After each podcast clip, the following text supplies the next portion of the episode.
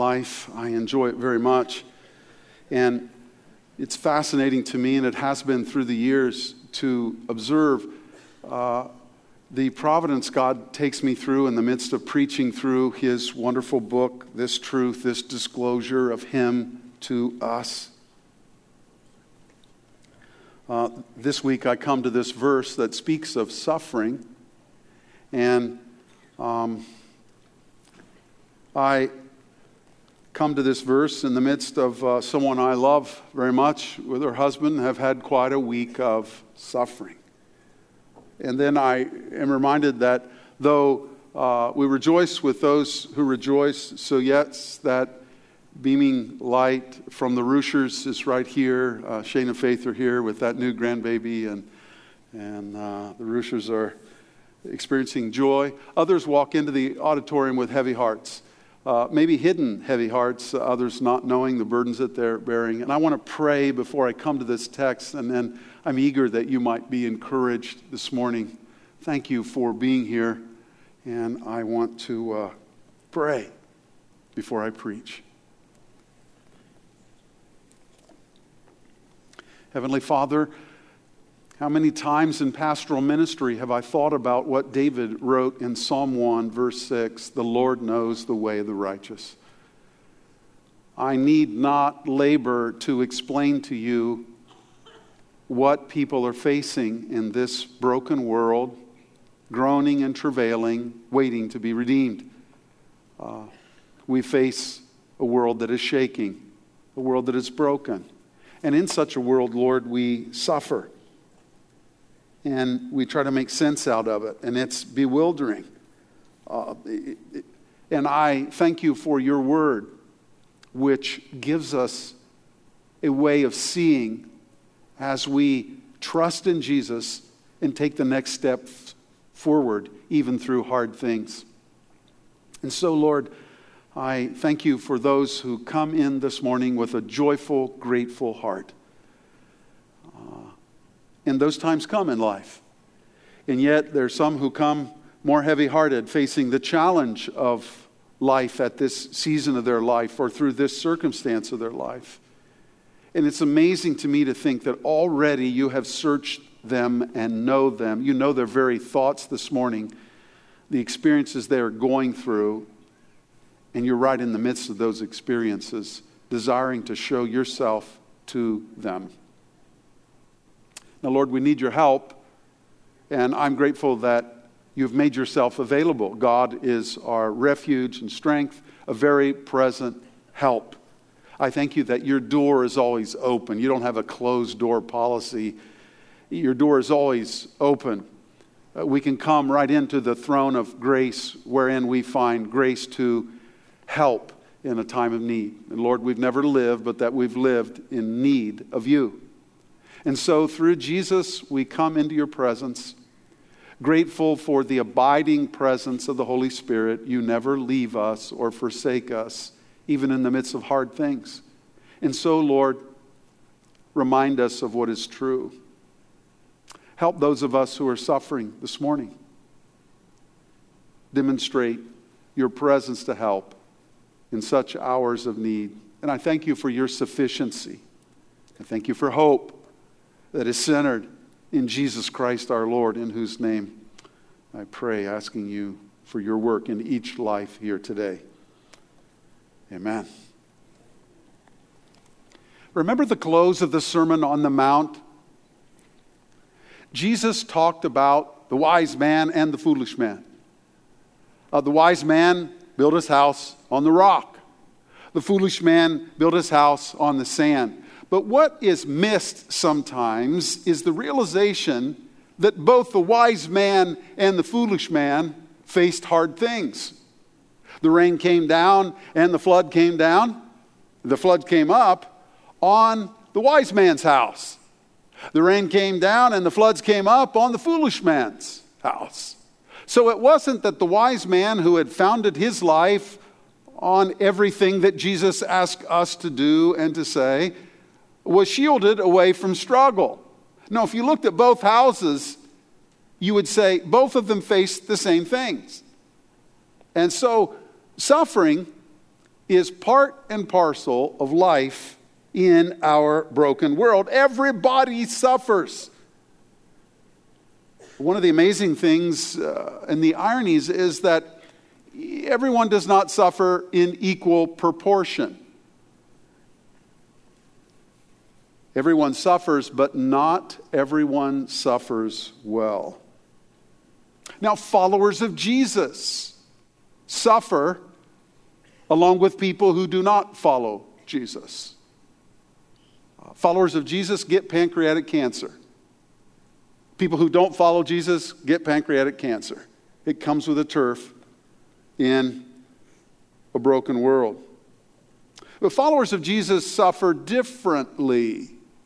But here's the open secret since it's just us kids. Not all followers of Jesus suffer well, nor suffer hopefully. Faith, courage, stamina, perseverance, resolve fold up like a cheap deck of cards after some doctor's appointments and tests revealed. The faith house of cards falls like a cheap house of cards. And so the question this morning is what keeps the intrepid follower of Jesus at it for the long haul in faithfulness to this one who loved us and gave himself for us? How do we stay at it with hope and vitality? How do you keep going when you face pressure, when you face suffering? Is there a cause for hope and for fortitude? Can we make it to the end in this broken world, going through suffering along the way and maintain our faith in Jesus Christ? These questions are before us today. Are you suffering? Are you going through a hard season? I'm glad you're here this morning. I'm eager that your heart might be encouraged. There is so much in the next verse of our study in the book of Romans that this morning, the sum total of the Bible passage we are looking at is one verse. It's our next verse. It's a sweet verse. Come with me together this morning to Romans chapter 8 and verse 18. It's here that Paul makes a declaration that introduces a paragraph. We'll go on and look at the paragraph next week. But this declaration is one to fold up, stick in our pocket, and with all of our might go forward with. Romans 8:18. 8, I'm reading from the English Standard Version this morning. The apostle Paul wrote this in the first century to a group of followers of Jesus who were living in Rome. For I consider that the sufferings of this present time are not worth comparing with the glory that is to be revealed to us. Hear the word of the Lord. I want to go two different directions this morning. First, I want to note with you, and I love this characteristic of the Word of God, how realistic the Bible is about actually real life. Uh, it doesn't varnish over anything or gloss over it or candy coat anything. It's actually candid and honest about how life is. And we're going to look at the realism in the first point. There's no Pollyanna spirit here, it's just the unvarnished truth about the way life actually is. Secondly, how does Christian hope change us? What difference does it make that we've been brought in Christ to this living hope? How does that change the experiences that we go through in this broken world? So that's our plan of attack. Now, the, the very first thing in hearing that verse is to understand that Paul is making a strong assertion. And he begins by saying, For I consider that. Uh, there's another way of uh, uh, translating that is that Paul's saying, It is my settled conviction that, Or we could say it further as I am firmly of the opinion that I consider that the sufferings of this present time are not worth comparing with the glory that is to be revealed to us. So, first, let's look at how realistic the Bible is. The Bible is realistic. Life in a broken world is hard and involves suffering. Now, we knew from Job that as sparks fly up in a fire, as Job described, we face trouble in life. Now, there are three deductions from this verse I want us to lay hold of. We must embrace this. First, suffering and death come with life in our sin cursed world. Now, you might be saying, Mounts, good night. I came to be encouraged, and you start out, you know, what kind of a point is that? No, don't miss it. Life is great. I love life. I value this gift from God. It is in Him that we live and move and have our very being. It is He who gives life and breath to all things. Life is great, but all of us face demise, suffering, and death. We all understand what Lisa read from that passage in Second Corinthians uh, the outward man perishes, and uh, all of our arthritic bones said amen as she read that today. Uh, I had a friend who lived to 95, just a wonderful, happy, intrepid follower of Jesus. And I've told you before, he told me, he said, Eric, the key to pressing forward is making the most of a diminished thing. And many of us here this morning, some of you are not yet to the diminished thing. You get there. Stay tuned. But we face diminished things. Uh, suffering and death come with life in our cursed world. I love life. Life is great. Uh, this week, I, I, I, was walking close to dawn, and uh, it was breaking day. And, and, there's no, there's, it's, it's the Fat City day to take walks uh, in the spring because as the day breaks and that sun starts out, those birds take off singing and God taught them how to sing. And they were all singing their songs, and I was listening to the various tones, and I thought, it's just great to be alive. I'm happy to have life today. And, uh, and just praying with the Lord and walking. I love life. But life comes with suffering and death. I don't appreciate that, and neither do you. Christianity has an explanation for why the world is the way it is. It wasn't like this in the beginning. Because God made everything that was made, and He saw what He has made, and behold, it was very good. remember, it was good, it was good, it was good, it was good, it was good. What's a summing comment on all of creation? It was very good. But then sin entered and death came. Now, one of the glories of Christian hope is it's not going to be like this now in the end. The story begins in a garden and it ends with a wedding in paradise next to the tree of life. And Jesus came to change this old broken world. It's a glory story. Christianity has an explanation for suffering and death. Other worldviews do not.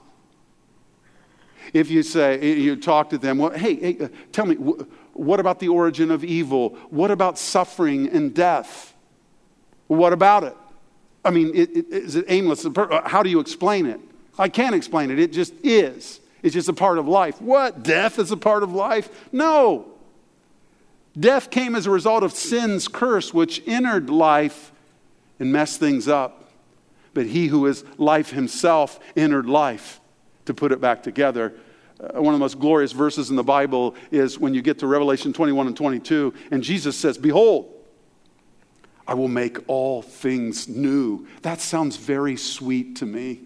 All of us, uh, as has been said before, are homesick for Eden, even though we've never been there.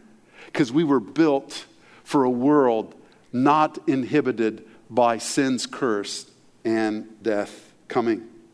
So Christianity has an explanation for it. Do you remember the first time that you went to a funeral home as a child or even as a young adult? I remember my grandfather's, my dad's dad's brother died. He had seven brothers.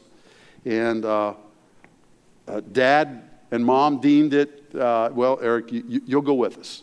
And so I went. And, uh, you know, it's shocking, you know, dissimilar and other things. You know, we had this habit of staring at mortal remains in a casket, you know, and so I, I walk up there with my dad, and, you know, and, and he was uh, initiating me into this rite and helping me through it. it, it good father. It was actually a, quite something. And then he was explaining about Uncle Bronson.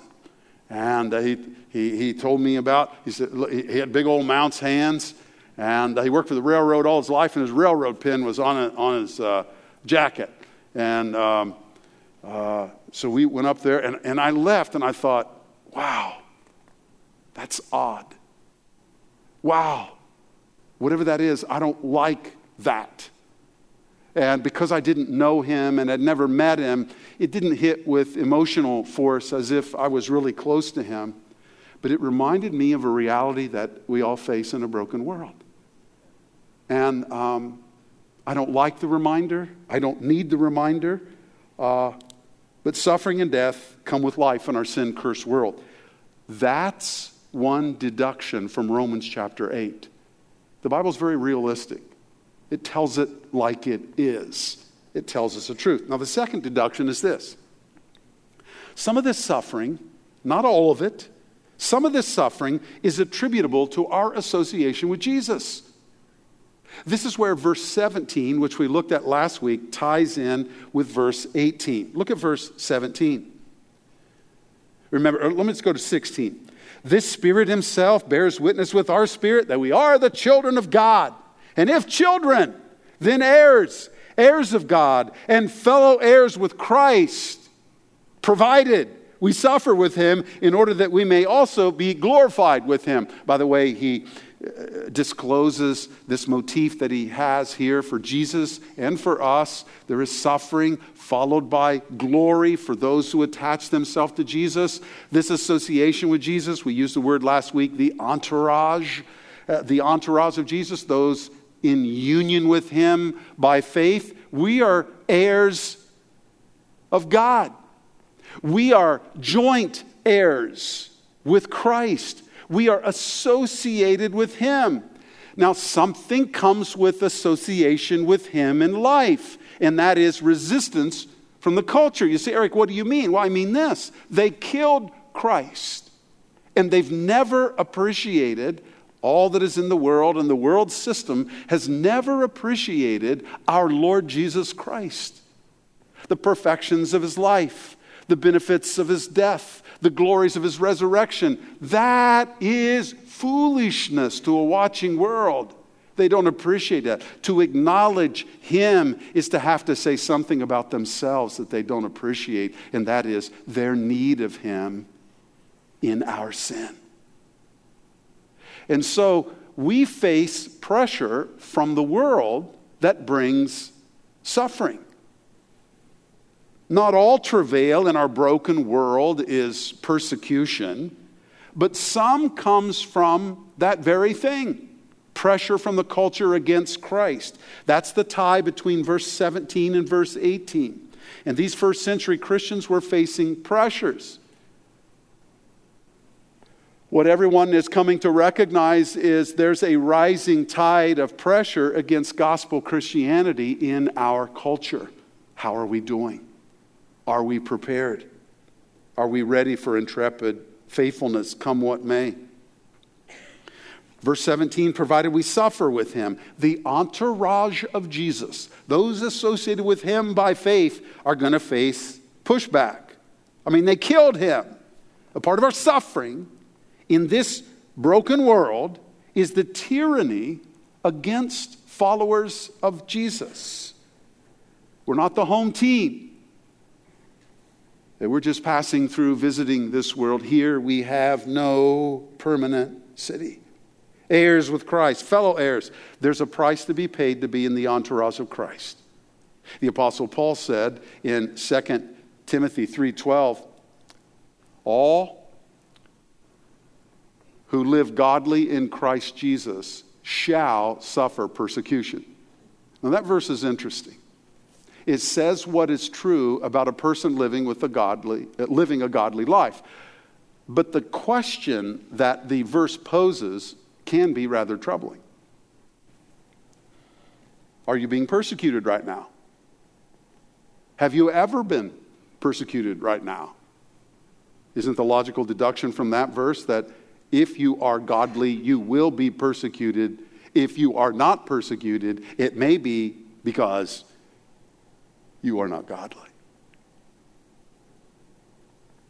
Now, remember, Nicodemus, it took the death of Jesus on the cross to smoke him out. Remember, he was a secret believer. Are you Nicodemus before the cross or Nicodemus after the cross? Once he saw the sacrifice of the death of Jesus, he was willing to put his life on the line and went.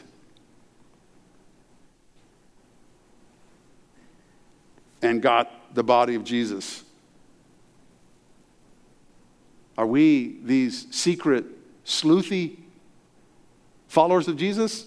Are we out there? And Paul says if we're out there with the rising tide of a culture bent against Christ, we will face pressure and persecution. There's a part of suffering in our broken world that relates to an association with Jesus. Cancer, financial setbacks, loss of a job, Parkinson's, is that the kind of suffering that's in the world, Eric? Absolutely. And by the way, that suffering comes to those who follow Jesus and those who don't follow Jesus. But it's not only that, plus it's slights, promotional Passovers, accusations of bigotry and hatred, ostracization, socially being overlooked.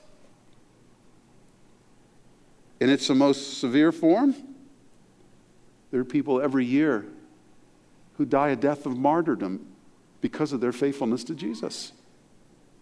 That's persecution. So it's both the broken world of suffering plus the world that hates Jesus and puts pressure on us suffering. We face the brunt edge of both.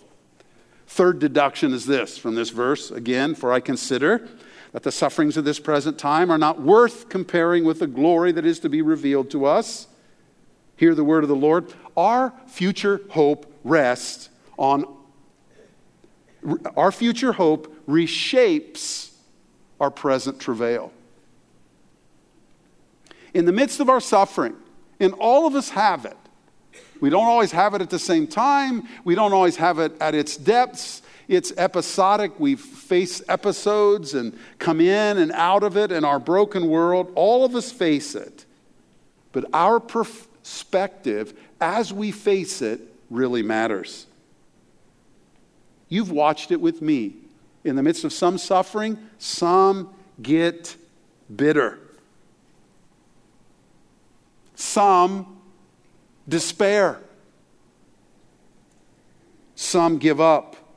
Not everyone suffers the same. One great quality of Christian hope is that it changes how we go through suffering. I have a hard time not being prejudiced and biased toward people who have suffered well. Um, people have gone through really hard things, and I know what they've gone through, and yet on the other side, or even in the midst of, they are not in some artificial, superficial way, but in a very real, authentic way, they are joyful and hopeful, notwithstanding the very tough circumstances they're facing. I really admire those people. I have trouble not being biased toward them and drawn toward them because life is hard. It'll kick you right in the teeth, it'll take us down. One great quality of Christian hope is that it changes how we go through suffering. The hopeful can endure about anything, in contrast to the fact that it takes very little to take down those who have no hope. In fact, hopelessness is often a preamble to despair. But after the resurrection, none of the entourage of Jesus can argue that they don't have an excuse for hope. And even in the darkest hour, even the very nature of the resurrection, which changed everything. Saturday night life looked like one thing, Sunday, Easter morning, it looked completely different. And God is that great to change the calculus. The Bible is realistic. Life in a broken world is hard and involves suffering. The Bible is honest about the way life really is in our broken world. Now, Eric, okay, that's three deductions about how it is. That's not helpful. Well, let me try to help you with this. Here we answer the question how does Christian hope change our lives and our experience in our broken world? Christian hope changes our life in our broken world that awaits redemption. Hope changes the calculus of how we live. It reshapes our strategy. Let me explain how it changes it. Again, the text. For I consider that the sufferings of this present time are not worth comparing with the glory that is to be revealed to us here, the word of the Lord. Hope changes us in at least three different ways. Number one, our future hope induces us to patient endurance in suffering. If we keep going, We'll get to Romans 12 12. Be patient in the midst of suffering. He's already introduced this. If you turn back the page to Romans chapter 5 and verse 3, remember what he said there that we went over? Not only that, but we rejoice in our sufferings, knowing that suffering produces endurance. That's a footnote on what is said elsewhere in James 1 3 the testing of your faith produces steadfastness, this ability to remain under the pressure, get through the suffering, traverse down paths that are difficult and laden with travail, but we get through it with great hope. In the early 90s, there was a man who was dying. He was a hemophiliac. And as a boy, through the 80s, before they were testing blood product, he took a unit of blood that was HIV positive that took flight in his body. As he went forward, it eventually developed into full blown AIDS, acquired immune deficiency syndrome, and it took his life. And his story became somewhat celebrated, and he was a joyful follower of Jesus Christ.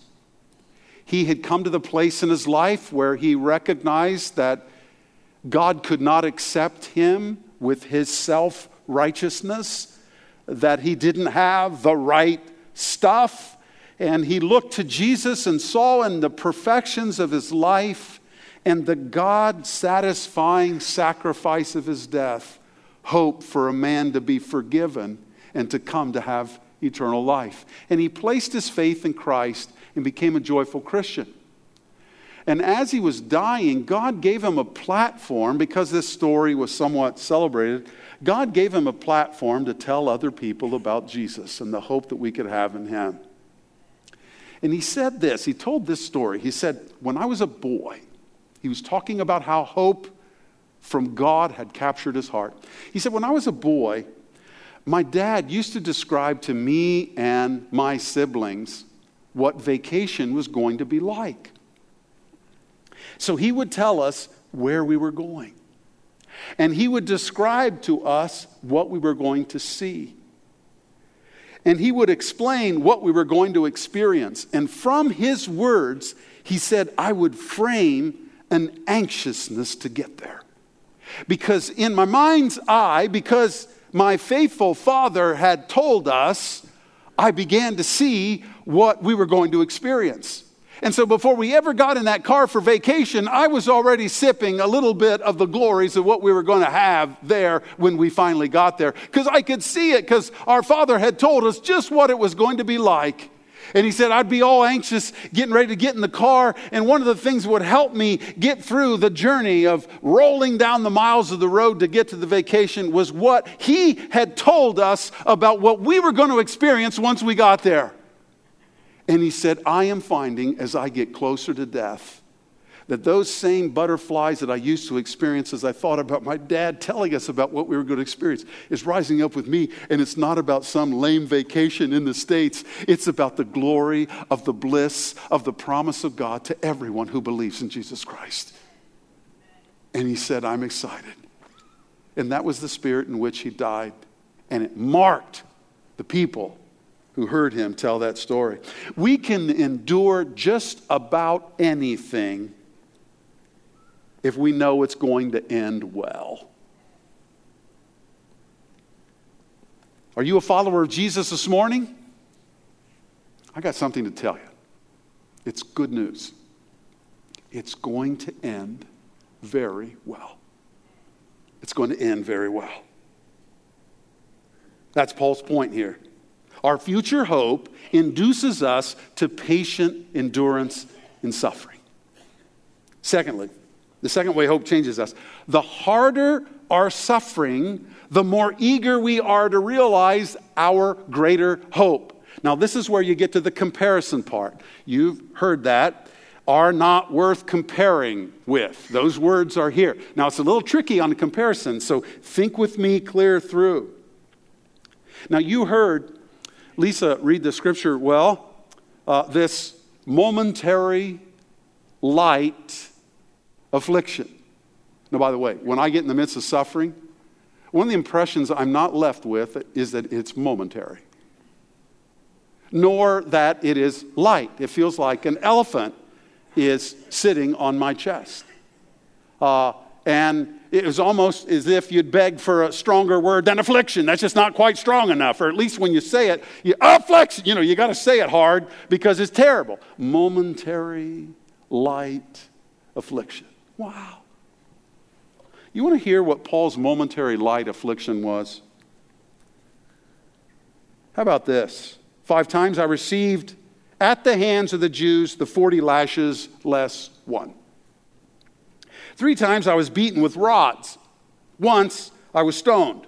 Three times I was shipwrecked. A night and a day I was adrift at sea, on frequent journeys, in dangers from rivers, dangers from robbers, dangers from my own people, dangers from Gentiles, danger in the city, danger in the wilderness, danger at sea, danger from false brothers, in toil and hardship, through many a sleepless night, in hunger and thirst often without food, in cold and exposure. And apart from all these other things, there's a daily pressure on me of my anxiety for all of the churches. This momentary, light affliction.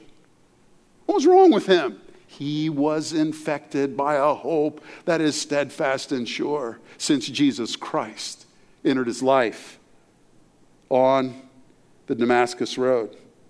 Now, the argument utilizes a first century rhetorical device, a way of speaking. And what he's saying is, it's not even reasonable to think that you could compare these two together. Now, when we think of comparison, we think of a, uh, you know, an anniversary dinner out, two husbands talking about what they did for their wife. You know, one says, hey, your 25th anniversary, mine too. Hey, what'd you do for your wife? I'll tell you what we went to Jeff Ruby's and had the best meal we've had in a while. No kidding. Well, that's nothing compared to me. I took my wife to McDonald's and got her a happy meal because she's really happy to be married to me for these 25 years. You say those things don't even compare, they're not worthy of comparison. Now, if you want to hear a lecture on relativity, do you want to hear a lecture from Albert Einstein in full stride in his days at Princeton? Or do you want to hear a lecture from a toddler that for the last two weeks since their birthday has listened to baby Einstein, you know, in the nursery? Well, of course, there, there's no comparison. Think of absurd comparisons. And Andy told me we were talking about this. I think you already shared that. I'm, going to share it again. Sorry. Just um, in 1981, in April, I just finished playing basketball in college. Through God's mercy and the bunch of great guys I played with, had a good run. And a church in Elkhart, Indiana, that actually David Graham went to pastor after I went there and did this. But anyway, uh, they invited me to come. They wanted me to speak to the students. And um, that weekend, uh, with me there at the church was Doug Collins, who was then a, a, a, professional basketball player, playing with Dr. Julius Erving. He played with two Hall of Fame guys, and uh, uh, Julius Erving and um, oh, the guy from North Carolina. That's terrible. Bobby Jones. Yeah, thank you, thank you, Daryl. Bobby Jones. And so, uh, I mean, this this guy's at the top of his game, and I get to spend a weekend with him, and it was so fun for me. You know, it's like uh, a little leaguer walking around Babe Ruth, you know. And so we get to the church on Sunday morning, and the plan is Eric and Doug are going to go classroom to classroom with the student classrooms, you know. So, um, I mean, the place was electric. They were jazz, man. This is this guy's, you know, he plays with Dr. J and Bobby Jones, and he was such been a star in the NBA. So we're walking room to room, and of all things, and I don't know who thought of this. Uh, Maybe somebody meditating on this verse that they didn't obey, this not worthy comparison, because they made this sheet that was handed out that had our pictures on it. On one side, there's Doug Collins in some cool NBA pose, Philadelphia 76ers. Now, right next to that, on the 8.5 by 11 page, there's my picture, you know, Cedarville. It's like,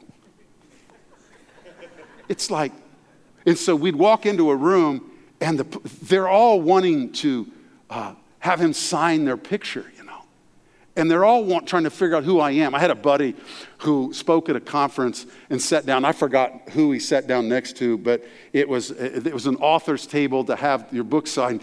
And um, they were all buying the other guy's books. So he said after a while, he just took the guy's book, opened to the first page, and would hand it to him to sign it because nobody, you know, it was kind of like one of those experiences for me. It's like, who is this lackey coming around with Doug Collins? I want Doug Collins' autograph. No, there, there, there was no comparison. He was living in a total different world than I was. They just invited me to go, and it's kind of fun for me to be there on the weekend. But that's ridiculous to put my picture next to his and call that basketball, you know. No, that's, that's not fair. That's Paul's point here. There's no comparison. And, and, and what he's saying is it's not even a worthy comparison because it's not a little bit and it's so much more, uh, so much greater, you won't remember the little bit. Remember, the little bit is the suffering, it's the terrible, it's the horrible. And even the depths of the horrible is not worthy to be thought of alongside the glorious experience of what is before us in the realization of the promise. No comparison. The harder our suffering, the more eager we are to realize our greater hope. Notice the proportion that's in play here. You say, But Eric, my suffering has been great. I've gone through the hardest, the darkest days I've ever faced. Those days have only helped you realize, in proportion, the glories that are yet before you that you couldn't realize unless you droned along through the dregs of that depth in the midst of the suffering. Not worthy to be compared to the glories that shall be revealed, which finally, then, the third change that hope makes is anticipating our participation in the future glory changes the experience of our present suffering. The verse ends with the glory that is to be revealed to us. You can also translate that the glory to be revealed in us. The idea is we are going to participate in this. We are not auditing this and watching glory be experienced. We will actually experience the glory. Uh,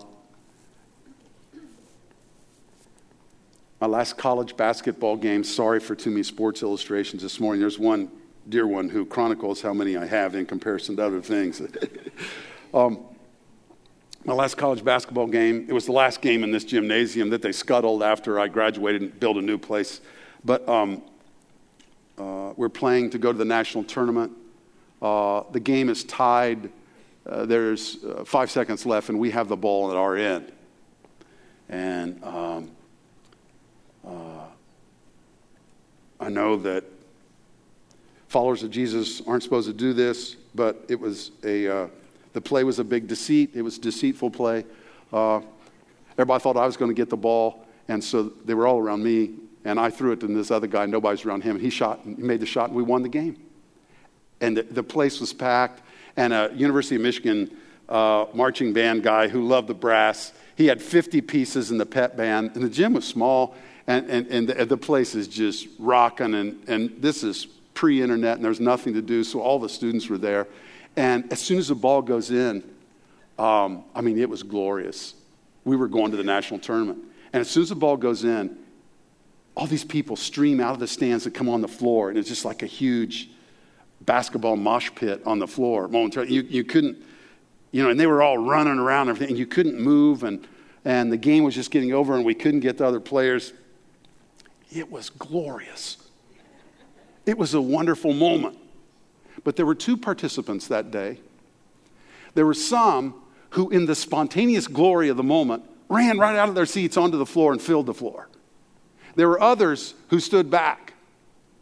And so they saw the glory, but there were some who ran down on the floor and ran around and participated in it with us. It was really good. What Paul is saying is that we will not be auditors of this experience and watch Christ experience glory and get his rightful due. But as a part of his entourage, as being a fellow heir, we're going to participate in it. And the anticipation of that participation changes how we suffer in this present moment. We will experience, participate in this glory, in the revelation. That's how powerful Christian hope is, according to the Word of God. Knowing what's on deck can reshape the unpleasant experience of suffering. And maybe you're feeling this morning in your innermost soul. Aunt Margie was dying of kidney failure. One of my dad's mother's five sisters, and we were down in the county where he was born in southern Ohio. And I was with my dad, and, he, and dad said, Eric, I think we'll stop and see Aunt Margie on the way home. I don't know if we'll have another chance. And at that point in my life, I had not been around death and I had not been around people dying, and I didn't know what to say. I didn't know what to do, and I just went in with my dad. And I was standing there next to Aunt Marjorie's bed, and dad was trying to encourage her, and she was suffering that day. And as I stood there, of all things, I thought about Romans 8 18. For I reckon that the suffering of this present age is not worthy to be compared to the glory that will be revealed in us. And I thought, you know what? I should say that verse to her. But I was too timid. I was a junior in the room. You know, I chewed on my tongue and went to the car and didn't say it, and we drove away. I thought of Aunt Margie this week. And Dad sought to encourage her and shared hope with her and prayed with her before we left. But um, this verse is super precious and one to fold into our resolve, into our hearts, into our lens through which we look at suffering as we travel in this good way following Jesus Christ. Allow the truth of God to feed your soul this morning. It's true. Our hope is that great. Heavenly Father, grant that as we sing, the Spirit of God would stir our hearts, remind us of our hope, embolden our resolve, give us courage in faith, and bring us to see Jesus yet again in all of his beauty, who's brought us to such an incredible hope. Oh Lord, make us people of hope that are intrepid perseverers that slosh right through suffering on our way home to that which is beyond comparison. We love you. We need you. We acknowledge you. We worship you today. In Jesus' name we pray. Amen.